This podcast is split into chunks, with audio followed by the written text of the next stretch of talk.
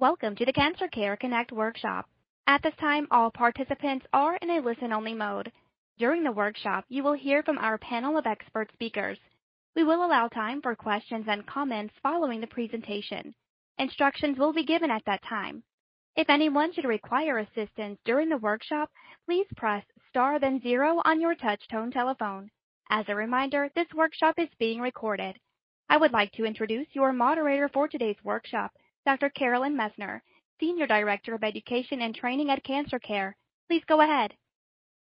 Oh, well, thank you so much, Regina. And I, too, would like to welcome everyone to today's program. And today's program is a partnership with the Association for Molecular Pathology and Cancer Care. And today's program is Understanding Diagnostic Technologies and Biomarkers Um, today's program is supported by Foundation Medicine and an educational grant from Exact Sciences Corporation. And uh, today's program has many participants. We have over 250 participants on the call today, and you come from all over the United States, from both urban, rural, suburban, and frontier communities. And we also have international participants from Canada, India, Iraq, Lithuania, Nepal, Portugal, and United Kingdom. So this is really a global call as well. And we're delighted to have all of you on this important program today. And now it's my great pleasure to introduce our first speaker. And our first speaker is Dr. Mark Kris, and Dr. Kris is the William and Joy Ruane Chair in Thoracic Oncology, attending physician, Thoracic Oncology Service, Department of Medicine, Memorial Sloan Kettering Cancer Center, Professor of Medicine, Weill Cornell Medical College and Dr. Kris will be addressing an overview and definition of diagnostic technologies and biomarkers in the context of COVID and seasonal flu, and why the molecular portrait of cancer is important. It's my pleasure now to turn this program over to my esteemed colleague, Dr. Kris. Uh, thank you, Carolyn, and uh, thank you uh, to everyone for joining us today. Um, I think the uh, first thing to, to share with all the uh, attendees is, you know, this is a, a totally new uh, piece of knowledge for everybody, I think including your practitioners.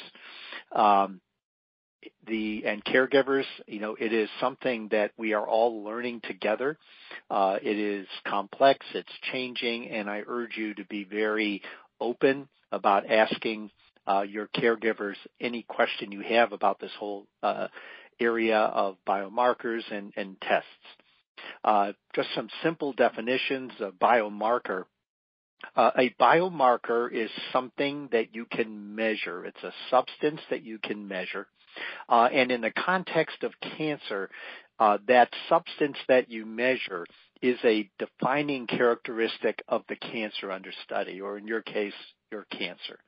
So it's just something that tells you something about your cancer.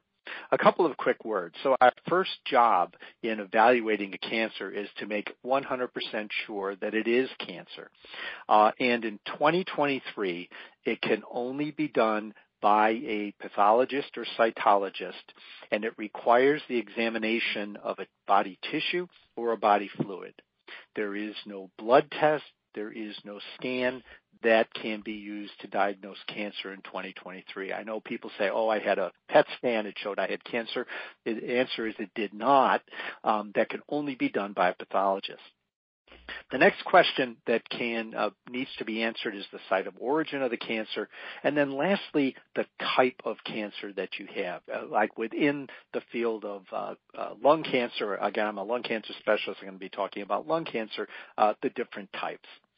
So how do we go about interrogating a cancer? I think the first uh, order of um, testing is done by the pathologist, and it involves a testing of tissues, also called histology, or a testing and examination of cells.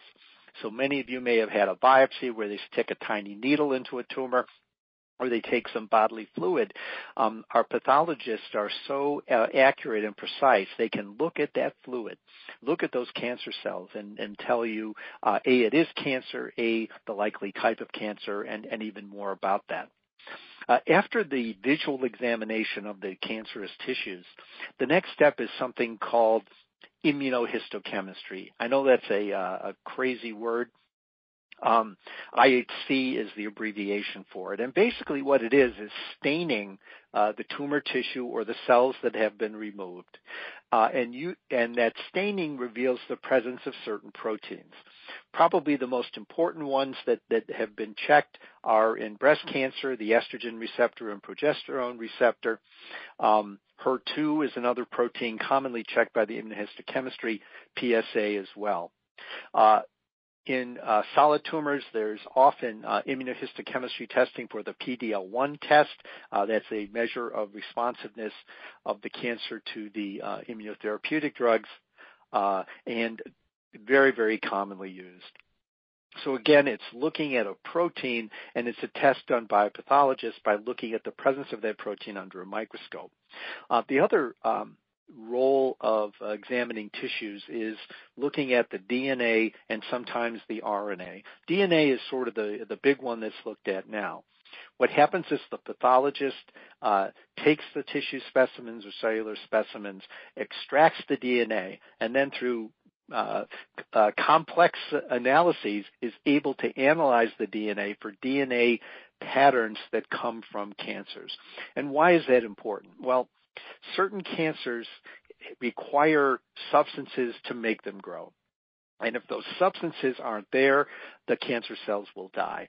Probably the best uh, example of that is the uh, EGFR can- lung cancer. If this EGFR mutation is present, a DNA-based test, you know that uh, drugs that target that mutation, drug called osimertinib, is likely to be very effective.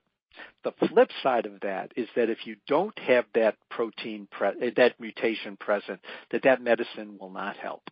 So even if um, you don't find that uh, substance, you don't find that characteristic that leads to the uh, treatment with a specific drug, you at least are put in another direction. You know not to spend time and, and risk side effects from taking a drug that's very, very unlikely to, you, to, to be used. And I should add that this has become more and more important uh, in, in a lot of different cancers. In lung cancers, for example, the um, requirements of the FDA label are that you must not have an EGFR mutation present or must not have an ALK rearrangement present.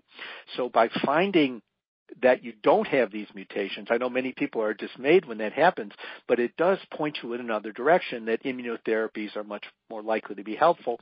And conversely, if you have the EGFR mutations, uh, muta- uh, the uh, uh, presence of the uh, mutation tells you that immunotherapy therapeutic drugs are not helpful.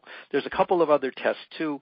Um, analyzing the results from the DNA test, they get something called tumor mutation burden. A high tumor mutation burden uh, suggests a greater sensitivity to immune drugs, and something called MSI, microsatellite instability. It's another calculation, if it were, from the DNA-based test, and that tells you again sensitivity or not to the immunotherapeutic drugs. The next group of medicines, uh, uh, group of uh, substances that are looked at are uh, in the blood. And again, blood proteins, probably the best examples of that would be PSA or CSA, or CEA rather. And lastly, DNA-based testing uh, in the blood, and that's a so-called liquid biopsy. Sometimes you can find those very same mutations you can find in tissue in the blood. Uh, it's generally a faster test. It's generally a more convenient test. It can be done in all kinds of practice settings, doesn't require a biopsy, and is very helpful. So it's great in that way, but unfortunately it's not quite as sensitive as the tissue-based test, and often the uh, panels that are done are not as comprehensive as the tissue ones. So while it's a very helpful test, it's not a perfect one. So the bottom bottom line here is that these tests done primarily through the work of pathologists and molecular pathologists. They define the cancer and can help your practice team make the best decisions. One quick word about COVID and the flu. COVID is still here. Uh, probably at epidemic proportions, and influenza is here. I know in the state of New York, uh, by uh, by Christmas time, a quarter of a million persons had had a test that diagnosed influenza A. So please, please, please, unless you are allergic to the vaccines, get all the COVID vaccines that are recommended for you, get the flu vaccine as well. They are your best protection from getting serious illness. I will tell you in my practice people with lung cancer, since the vaccines have come out, I haven't had a single person uh, be hospitalized because of COVID or uh, have a worse outcome than that. Uh, the, uh, the, other thing to remember is when you have a positive test for flu or influenza, please call your healthcare provider. There are medications to be given to help uh, in, increase the odds you won't get um, terribly ill, and that would be the Paxlovid for the COVID and the uh, the drug called the Tamiflu for the uh, flu. So if you're sick, get tested. If you have a positive test, talk to your healthcare providers, take the medicines you need, and by all means get your uh, flu and COVID shots. And, and please use uh, your influence on your family to get them to get their flu and COVID shots. Uh, it protects you and protects them as well. Wow. Thank you very much, Dr. Kris. That was outstanding and such an outstanding message to everybody. You really set the stage for today's program and uh, just a stellar presentation, but also um, your the information um, in addition to the all the information you provided was the importance of everyone getting um, their COVID vaccines and all of them, and also their flu shots. So thank you. Thanks so much. And um, our our next speaker is Dr. Michael Mauro. Dr. Mauro is leader Myeloproliferative Neoplasms Program, member Memorial Sloan Kettering Cancer Center, and professor Weill Cornell Medicine. And Dr. Mauro will be addressing how diagnostic technologies and biomarkers shape and improve treatment decisions in clinical trials, how research increases your treatment options. It's my pleasure now to turn this program over to my esteemed colleague, Dr. Mauro. Oh, thank you, Carolyn, and, everyone for joining. And uh, Mark, that was a fantastic uh, start. Um, so I'm a leukemia physician. So um, when I speak about some of these topics, I'm going to take the perspective of blood cancers because they, they've taught us a lot. Um, we're speaking today about biomarkers and, diagnostics and how we've come a long way. And I think that's an understatement. If we think about blood cancers uh, as a paradigm, many, many years ago, we actually didn't have very good clarity at all about what type of blood cancer was, what someone might have, and, and what the origin of it was, and how to treat it. Although that being said, you know, brave scientists with great ideas, you know, back now almost um, three quarters of a century ago, identified that if you targeted certain elements of a cancer, such as the dependency on folic acid, Sidney Farber at the Dana-Farber uh, Cancer Center um, treated pediatric leukemia very successfully by simply um, recognizing that, that leukemia cells needed um, a certain type of folic acid and, and had certain deficiencies in folic acid metabolism. And we still use that kind of approach today. We, you know, we've basically tried to figure out what makes a cancer tick. So if we didn't really know much about the cancer itself, of course, the first inventions were identifying the characteristics of leukemia. What does it look like? What type of cell is it? And our pathologists, of course, are vital in that regard. Mark, Dr. Kris, rather, um, gave us, you know, the, the most important line is that you don't have a cancer until a pathologist has looked at a, a biopsy, a sample, a diagnostic test tool, and can confirm that the uh, the tissue, the sample, the um, material has the characteristics, and you know we are certain that it's a cancer because uh, we can be fooled. But um, beyond what a leukemia, for example, might look at, where we're able to divide leukemias into acute and chronic leukemias and whether they came from different white blood cells called lymphocytes or myelocytes. We then had the explosion of technology at the diagnostic level where we were able to understand the blueprints and what makes these cells tick and what makes them tick faster, tick louder, and tick wrong. Probably the best example was the disease area I've been, been privileged to work in called chronic myeloid leukemia, where actually quite a while ago, 1960s, the um, the discovery of the fact that all the cells related to this disease called chronic myeloid leukemia had a specific chromosome fingerprint abnormality, or essentially their chromosomes had swapped. I call it uh, the Reese's peanut butter cup phenomenon: chocolate my peanut butter and peanut butter my chocolate. And the chromosomes have swapped material and created an abnormal protein. And we knew about that, and, and then the science really went from there, and we then we'd understood well what what does that do? And the, the beauty of it is we had great diagnostics. The blood in this cancer was very readily available. And over time, we're able to quantify the amount of this abnormal protein very well. Alongside of that, we developed therapeutics, which were able to target this um, this um, abnormal protein. And that was the recipe for success. If you had a great diagnostic tool, a biomarker, a marker of a cancer, and a therapeutic that would target that, you can say the treatment's working at a very specific level. And if you have a narrow cancer treatment that is fortunately generally less side effects and sometimes even very minimal side effects, you really want to make sure you're hitting your target. And boy, if you hit the target, the story in CML is quite a good one. And that we now have functional cure for patients and one of the highest remission rates we've ever seen, um, a complete turnaround from a disease that was often fatal in just a few years. Um, but the story continued, of course, and molecular diagnostics and sort of figuring out what makes the cancer tick is now an agenda for all cancers. Uh, Dr. Kris mentioned a lot of the areas in solid tumors. So I'll give you an example in broader leukemia, a trial called MyeloMatch. And myelo means white blood cells and match, I think we know what that means. So a very uh, large group of patients through a study done in the United States in the cooperative groups uh, where doctors come together outside of their any other relationships, just academic collaborators come together to say, we can look at people with AML and myelodysplasia, sort of the, the main threats um, in, in, the, in white blood cell cancers that can come after chemotherapy with age, can come in kids and adults, or for no reason at all in some cases. Um, can we characterize them at the very beginning, understand what makes them tick, and then narrow down the journey that patients should be taking with regards to chemotherapy? We've come a long way in those disease areas where previously we only had broad treatments that would essentially hurt abnormal white blood cells more than other white blood cells or other healthy cells and bring the cancer volume down. Now we know um, to look for certain targets, things that make the cells grow faster, such, such as something called FLT3, uh, enzymes that are abnormal in the actually the, the metabolic pathways of cells called IDH.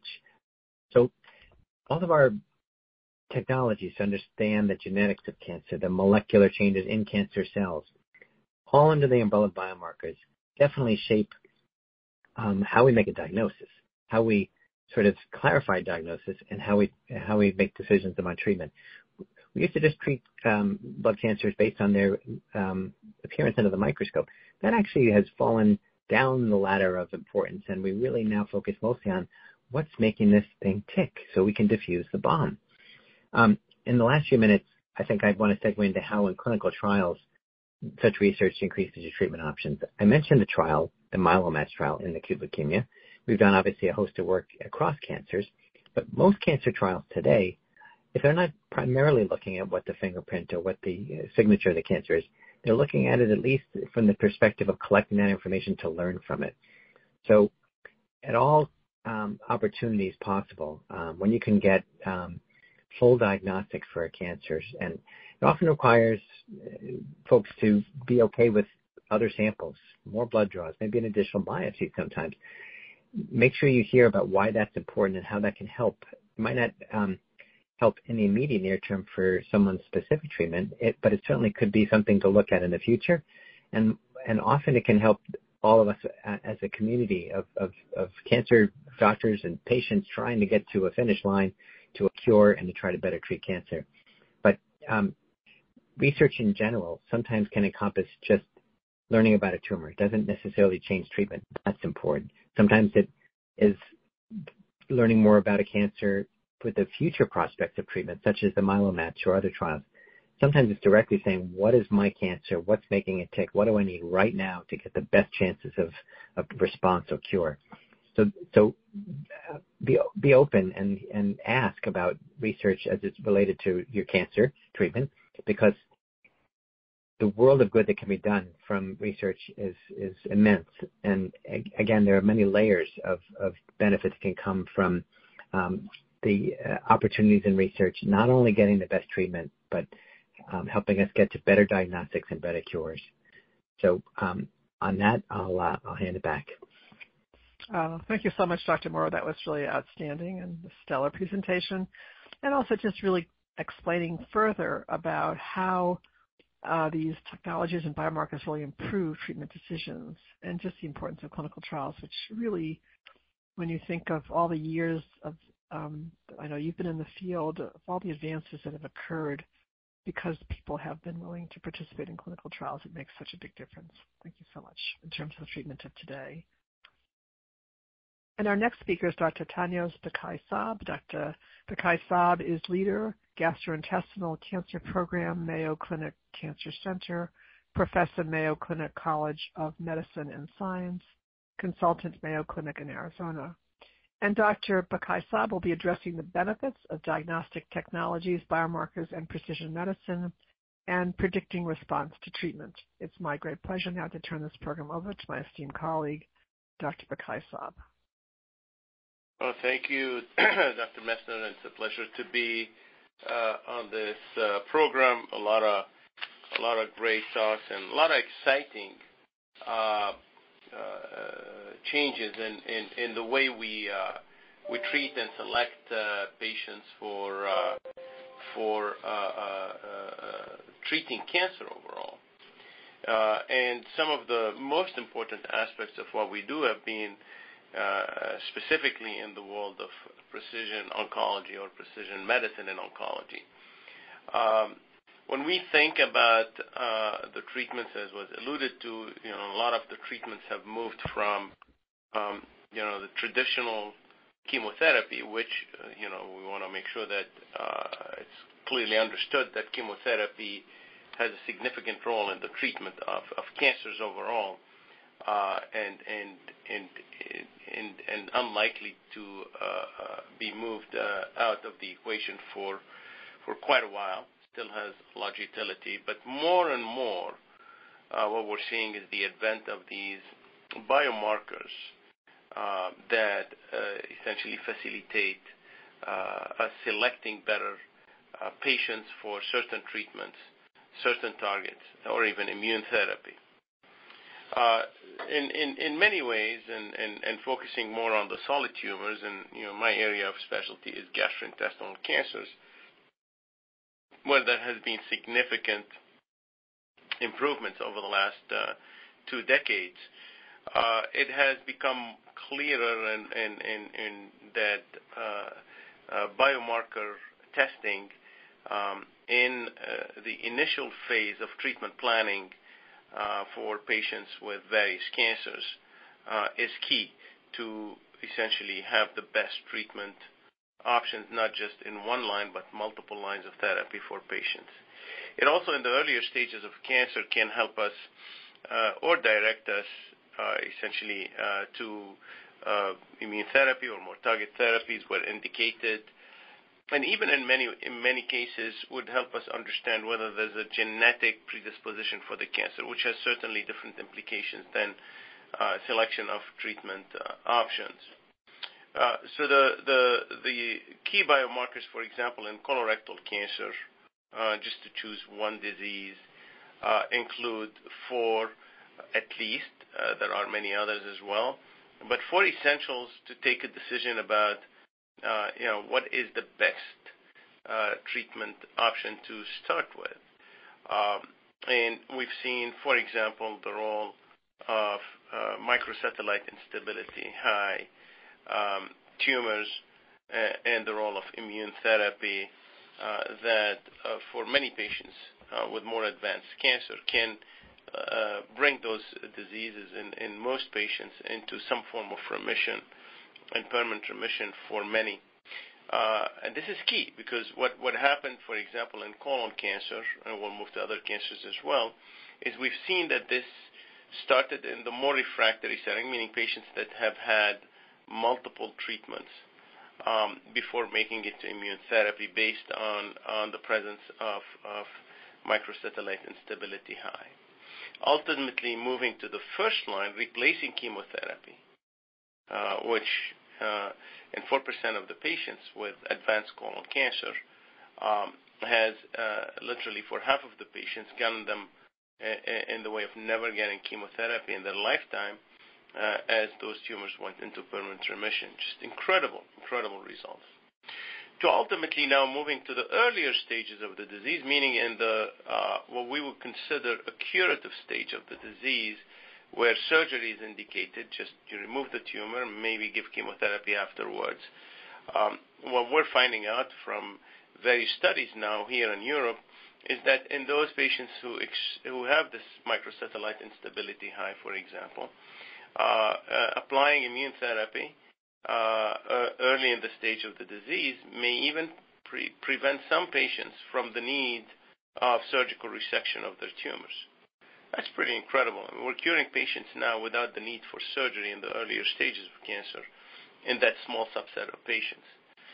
So that's one example of how uh, we've used uh, identification of uh, a target, which predicts for.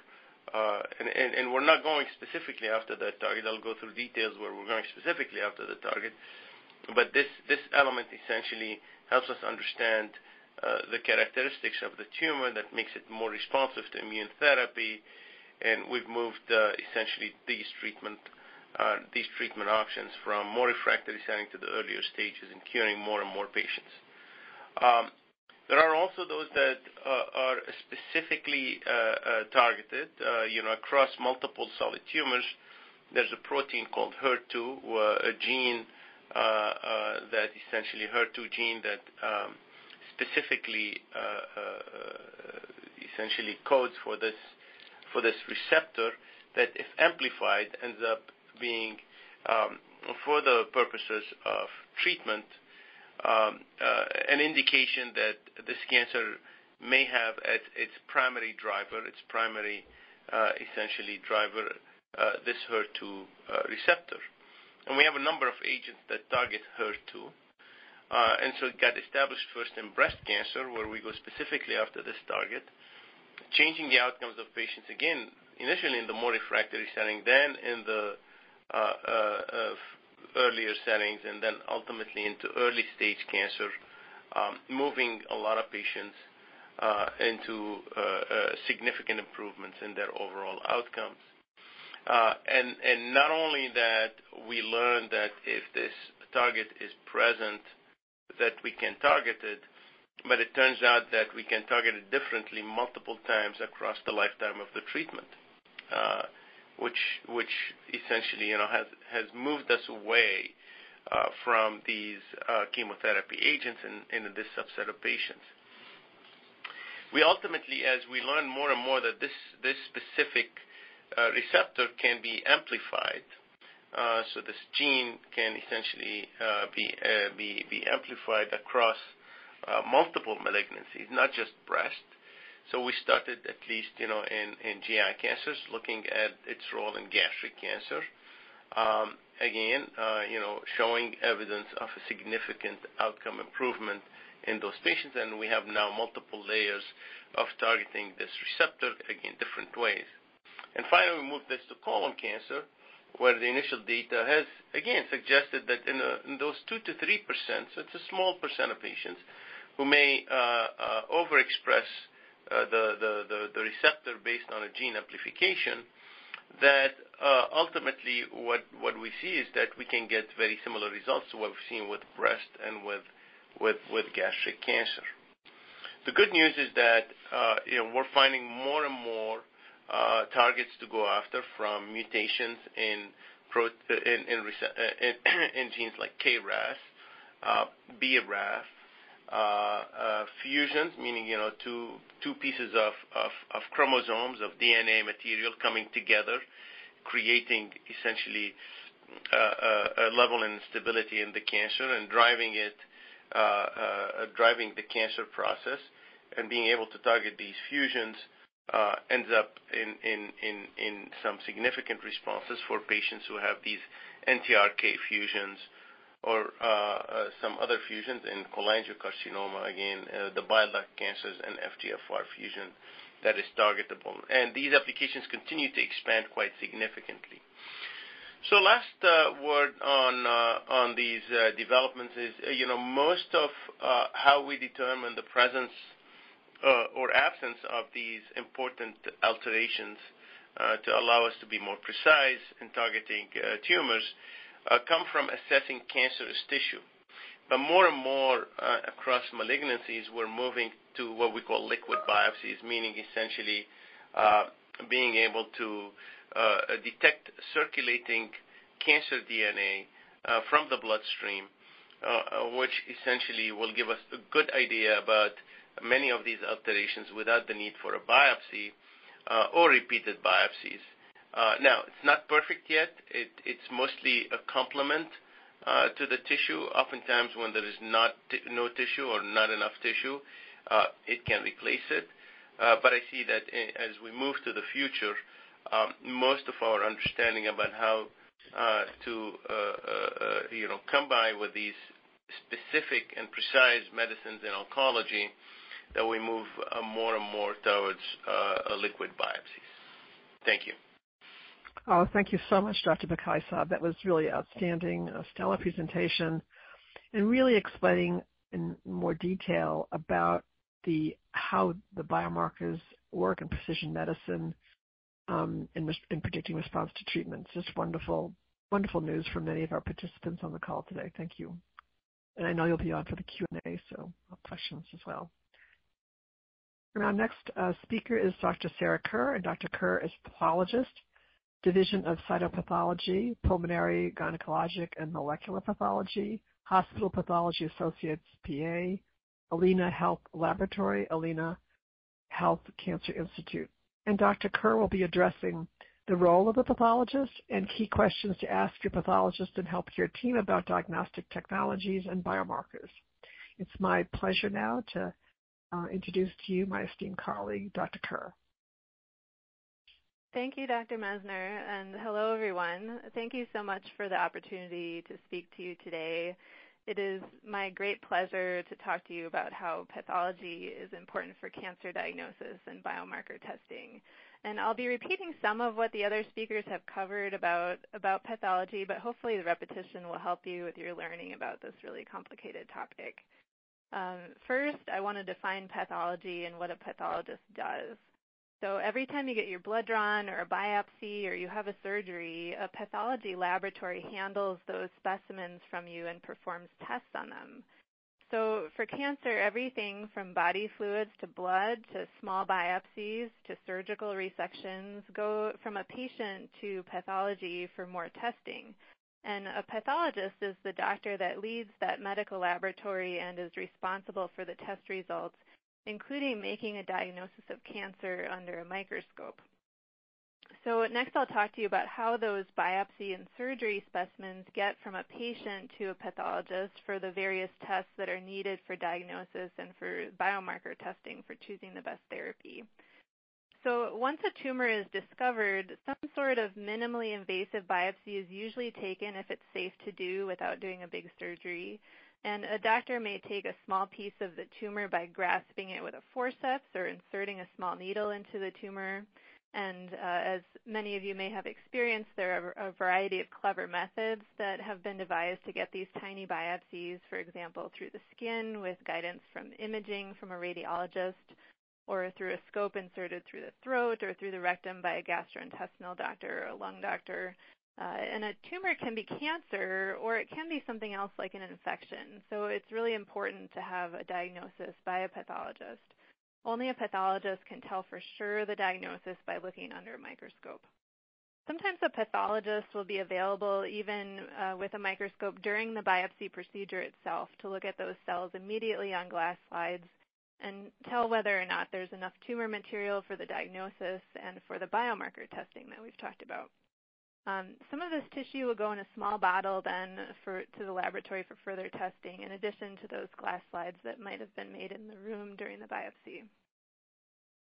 And so after that biopsy, all of the slides and bottles of tissue will go to the laboratory, and the tissue in the bottles is processed into a little block of wax um, called formalin-fixed paraffin-embedded processing, and that block of wax is cut into fine, thin sections that are also placed onto glass slides to look at under a microscope. The pathologist looks at all of the glass slides and tries to decide what the tumor is that was biopsied. If we see cancer in the biopsy, we have to determine what kind of cancer it is. Um, as previous speakers have talked about, determining the primary site of the cancer or where the cancer started is the most important first step in determining the best therapy.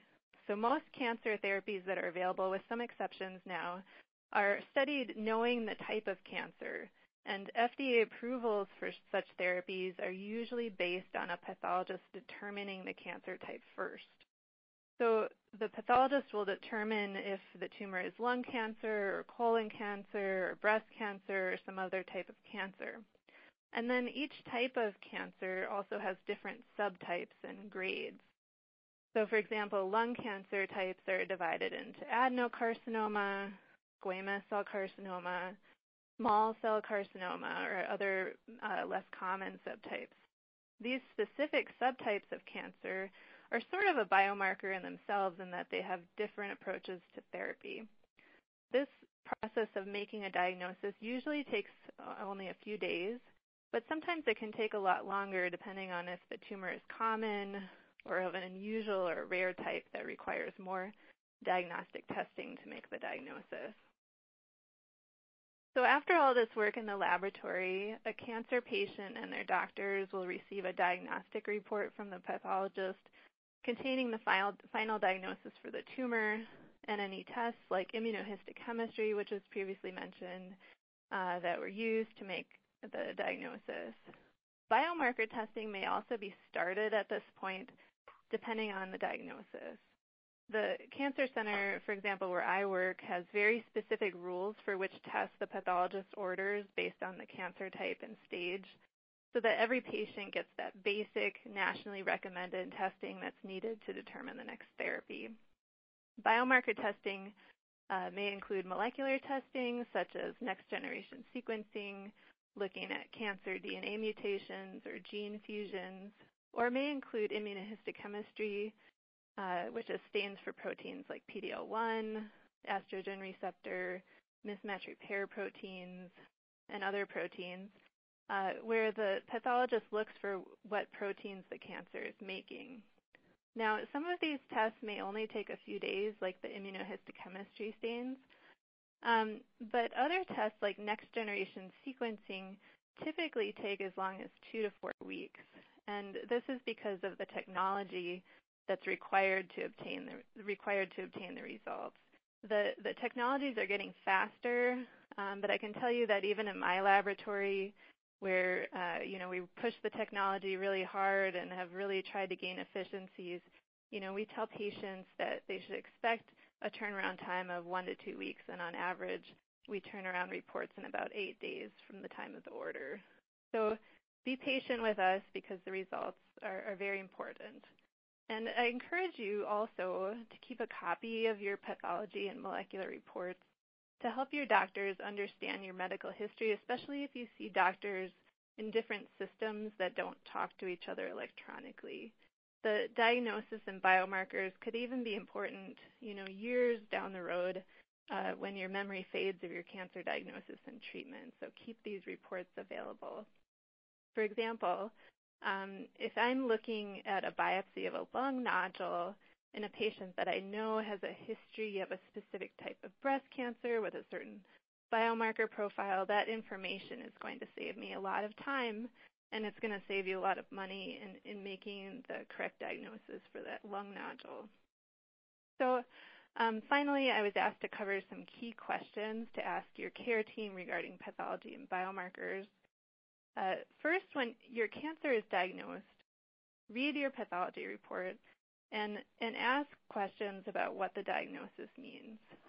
Sometimes a cancer diagnosis is difficult for the pathologist. So you should ask your cancer team if your diagnosis might benefit from having a second opinion. Just like having a medical second opinion about your cancer treatment, your pathology slides can be sent to another pathologist to review the diagnosis for agreement. Second, ask your oncologist whether all of the standard biomarkers for your diagnosis have been performed that could influence treatment at that point. As I previously mentioned, there are national guidelines for which biomarkers should always be done for certain cancer types and stages. It is possible that not all of the biomarkers could be performed because the biopsy was too small. Uh, in those cases, you should ask your oncologist whether it would be worth trying another biopsy to get all of the biomarkers done, uh, or if a blood test might be a good substitute to detect the biomarkers in your tumor that could influence the decision for your treatment. Um, I would recommend asking if the tests that are being recommended are covered by your insurance. If the tests are expensive or won't be covered by insurance, um, ask if those tests are truly important for the decision making right now and if there are resources to help you with the financial burden. Often the decision making for first line treatment includes pretty targeted biomarker testing, uh, while the decision making for second and third line treatments is more complex and can require more extensive biomarker testing. Sometimes there are cancer center specific resources or drug company sponsored testing or clinical trials that will help you cover the uh, cost of biomarker testing. And a lot of laboratories out there now have patient specific programs to work with you and your insurance up front to make sure that the costs are, are predictable so you'll know how much it costs up front. Oftentimes it, it's sort of a nominal fee uh, beyond what the insurance will cover. So I encourage you to, t- to learn about those and take advantage of those programs when they're available. And that is all I have for today. I'll be happy to take questions at the end. Uh, I'll turn over the conference to Dr. Messner. Oh, thank you so much, Dr. Kerr. That was really outstanding. Just a wonderful presentation. Um, and really clarifying for everybody the very important role of the pathologist and also um, and how to discuss uh, with your with your pathologist and healthcare team about diagnostic technologies and biomarkers. So thanks for covering all of that. And I know there'll be questions for you during the Q&A. Um, and our next speaker is uh, Dr. Monica Franco. Dr. Franco is policy analyst, public policy and advocacy, Association for Molecular Pathology, and that is our partner group on today's program today, very appropriate group to partner on this program today. And Dr. Franco will be addressing the Association for Molecular Pathology, or AMP. They have free resources for people living with cancer and coping with cancer. And um, we'll give information about how to contact them. Um, and so uh, I'm going to turn this program over to my esteemed colleague, Dr. Franco. Well, hello, everyone. Thank you so much for having me today. It's been a pleasure to be on this panel, and thank you all for attending. So the Association for Molecular Pathology, or as I'm going to call it for the rest of the talk, AMP, is a medical professional society that represents over 2,600 molecular diagnostic professionals. Our members are molecular pathologists, qualified doctoral scientists, and medical laboratory scientists who are involved in designing, performing, and interpreting molecular diagnostic tests. While our members perform tests for many different aspects of healthcare, including COVID-19 diagnostic tests, they are highly involved in molecular testing for cancer. As discussed in such great detail by our panelists today, molecular professionals perform biomarker testing to help determine a patient's prognosis and guide the best treatment plan, as well as performing molecular testing to determine a person's risk of developing various types of cancer. AMP is very involved in patient care Um, by producing clinical guidelines and other educational materials for pathologists and ordering physicians in addition to our strong advocacy to help improve insurance coverage for these crucial tests. AMP has also become closely involved with patient advocacy community and launched a patient-facing website. This website provides an overview of what occurs in a molecular diagnostic lab, in addition to descriptions of these different types of molecular tests, such as DNA sequencing. It also contains frequently asked questions by patients and free infographics. Additionally, um, it is frequently updated with educational resources. The link to the patient-facing website will be distributed after the call today. And we invite you to look it over, and please feel free to contact us with any suggestions for additional materials um, to put on our website. Um, and with that, I will hand it back to Dr. Messner. Oh, thank you so much, Dr. Franco. And, and we will be sending everyone um, that, this information from um, the uh, Association for Molecular Pathology, so you'll be able to have really great information at your fingertips um, that you'll be able to access from uh, the, um, uh, the uh, Association for Molecular Pathology. So thank you so much for your outstanding presentation, and um, we'll look forward to your questions during the Q&A. And I'm Carolyn Messner. I just want to say a few words about Cancer Care's free services and programs. Um, many people contact Cancer Care we're a national organization. They contact us by calling our Hope line or visiting our website.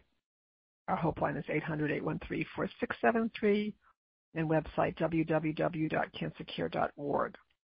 and um, we have about 40 about 40 um, oncology social workers, they pretty much answer our phone when people call. And when people call us on the phone, the Hope line, they often have a specific question they're asked calling about, but they also um, may also have other needs as well. Now, what does Cancer Care actually offer? So we offer um, both practical, financial, and co-payment assistance. We offer support and online support groups. We offer coping circles. We offer uh, these workshops and publications. And so um, you can simply uh, either call us on our Hope line or visit our website, and you'll be getting all the information of how to access or any of the information that was given off today. Um, that will be um, you'll be getting that from the Survey Monkey that you'll receive after today's program. So it's not just an evaluation of the program, but it's also going to include some resources for you as well. And now we're going to move on to the Q&A, to the questions. I know you, many of you have questions. We have quite a few already in queue. But I'm going to ask Regina to explain to you how to queue up the questions. I'm going to try to take as many of your questions as possible. Thank you. Ladies and gentlemen, at this time, we will take questions from the web only. You may submit questions by clicking Ask a Question. We have many questions from our participants. Um, So this is for Dr. Bakai Saab. As someone diagnosed with gastric cancer, do I need to make sure my doctor is doing biomarker testing, or is it not always necessary? Dr. Bekaii-Saab, if you could address this. Yeah, no, absolutely. Thank you. Uh, well, the short answer is uh, there is an absolute need for biomarker testing in this in this disease in gastric cancer.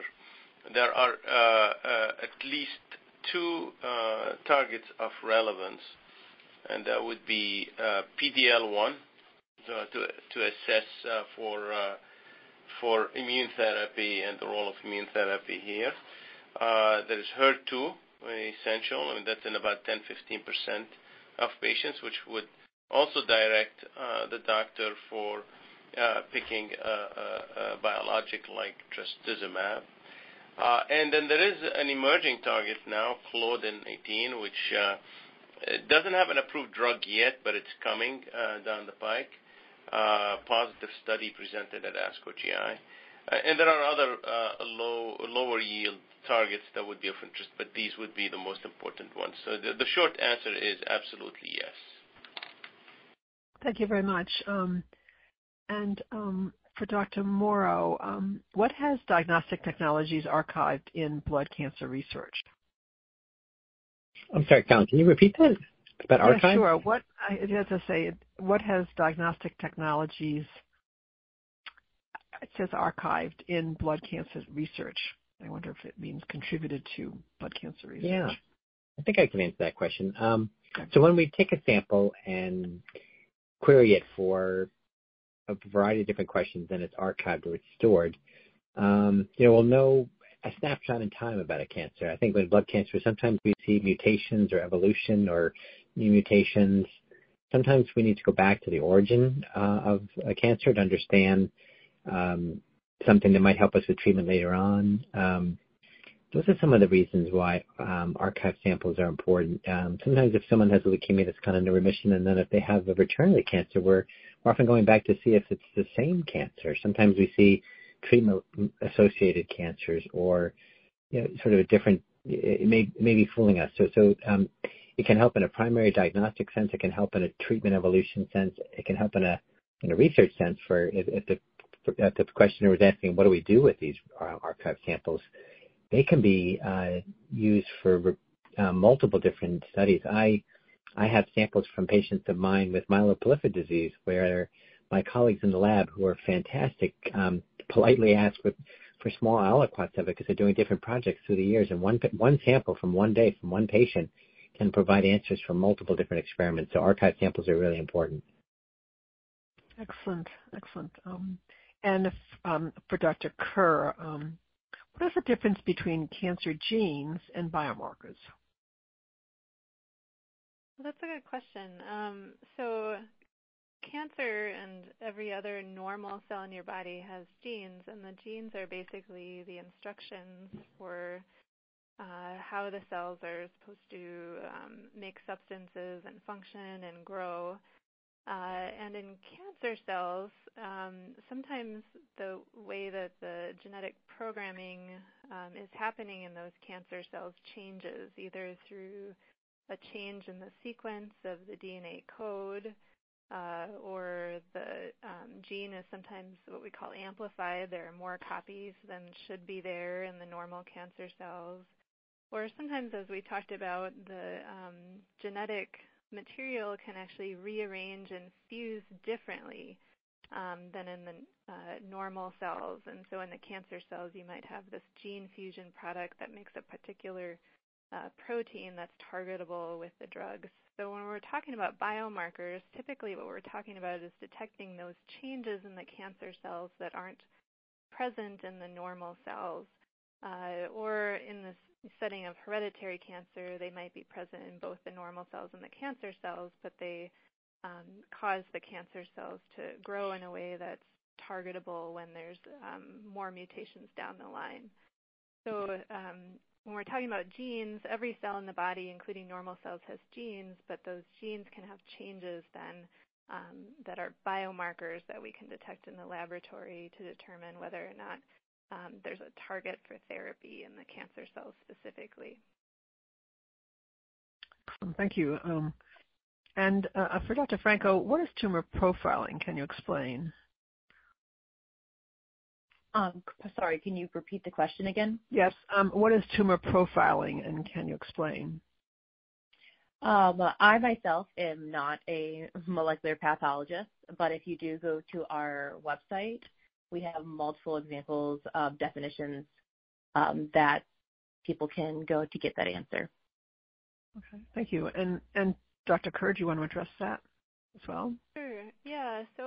Tumor profiling um, typically refers to sort of a a larger test, kind of looking for those um, either common or uncommon biomarkers that might occur in a cancer um, so when I think of a tumor profile, I think of sort of a large next generation sequencing test that's looking at as many different sort of aspects of a cancer as, as we might be able to detect. And that can be really helpful some, in some cancers that are sort of rare and don't have good targeted therapies to sort of pick out something that in the metastatic setting um, uh, might be targetable after first line therapies have failed. Um, or might be helpful up front in, in metastatic cancer and in, in determining whether there might be a target uh, that could be helpful, especially if a patient is too sick for chemotherapy uh, or in addition to chemotherapy, for example. So tumor profiling is sort of um, a broad test for a number of biomarkers all at once. Excellent. I want to thank all of our speakers, and I actually want to ask each of our speakers before we conclude the Q&A to just give a quick takeaway so I'm going to start with um, Dr. Mauro, then Dr. Bakai Saab, then Dr. Kerr, and Dr. Franco. So I'd like to just give a quick takeaway. So Dr. Uh, Mauro, do you want to go first? Sure. I think the takeaways are that um, we've come a long way. Um, our technology almost is outpacing our clinical therapeutics, which is a great problem to have, and our collaboration between all different facets of of medicine, pathology, and clinical medicine, and all the key members of the care team, as well as the patients and their family. We're, all a team together. So, you know, asking about trials, understanding what the, these tests mean and why they're important and why I have to have them done or why I should have them done and, and how they're going to drive my treatment. So important. Um, so if we keep working together, I think we're going to really crack the code even further. And I'll just say that 20 years ago, um, or a little over 20 years ago when medicine I have worked on called Gleevec was FDA approved, there were no targeted therapies in cancer. All we had is what Dr. Kris mentioned, you know, the most important things, which was hormone receptor status for breast cancer and hormone treatment for prostate cancer. We've come a long way. Thank you. Thank you so much. And Dr. Bakai Saab? Yeah, uh, I mean, just to add quickly to that, that, uh, you know, we, we, uh, we, we are moving to a world where I think it, it, becomes incredibly key uh, to uh, test every every tumor for at least the most relevant um, alterations that would help us direct treatment. Uh, and then eventually, you know, a more universal um, deep sequencing of all tumors, which we do. Um, and that almost becomes a universal need across uh, all tumors that we treat and all patients we treat. Um, you know, there are certain limitations outside uh, the U.S. and the Western world in terms of access, but hoping that access will become universal and across Uh, all nations. Mm, such an important point. Thank you so much, Dr. Um, Bekaii-Saab. And Dr. Kerr? Yeah. I mean, the most difficult thing that I encounter in my practice uh, with biopsy specimens and with patients that are working across different healthcare systems is that you know, sometimes the healthcare systems talk to each other in terms of their medical records, and sometimes they don't. And sometimes patients survive cancer so long that the records aren't available anymore, and so I aren't at least easily available anymore. And so I really encourage you to keep track of those pathology records, in particular in the biomarker testing results, either electronically or keep a paper copy, because um, you know as you go through your life with cancer and come across you know, new challenges with your health or seeing a new doctor, it's just so helpful to me as a pathologist to know that history when I'm looking at a biopsy specimen. So I just I really encourage you to stay on top of it, even though it can be stressful to kind of organize that stuff. Um, keep track of it. Excellent point. And Dr. Franco? And I would say that these are really complex issues. Um, cancer, infectious disease, there's a lot of questions that one could ask. And my key takeaway is you know, we partner with a lot of other patient advocacy communities. So on our website, we have links to other cancers, um, lung cancer, brain, etc., etc. And really having this information can help you make your informed decisions or at least make you more comfortable with molecular tests. We have experts helping us design our infographics and other parts of our website. So please take advantage of that and help yourself understand your own health. And I think that's my final. Yeah. Thank you so much, Dr. Franco. Excellent. An excellent resource for everybody as well. And I um, just want to thank all our speakers. It's been phenomenal. I want to thank our participants for all asking such great questions. Now, I do want to comment because I know we have many more questions in queue that we're able to take. So I do want to comment on that. For those of you who asked a question, for those of you who have a question yet to ask, and for those of you Um, who are still in queue and have this question that you wanted to ask but didn't get asked today, um, please take the information you learned today and bring it back to your treating healthcare team. Of course, they know you the best. They have your medical records in front of them.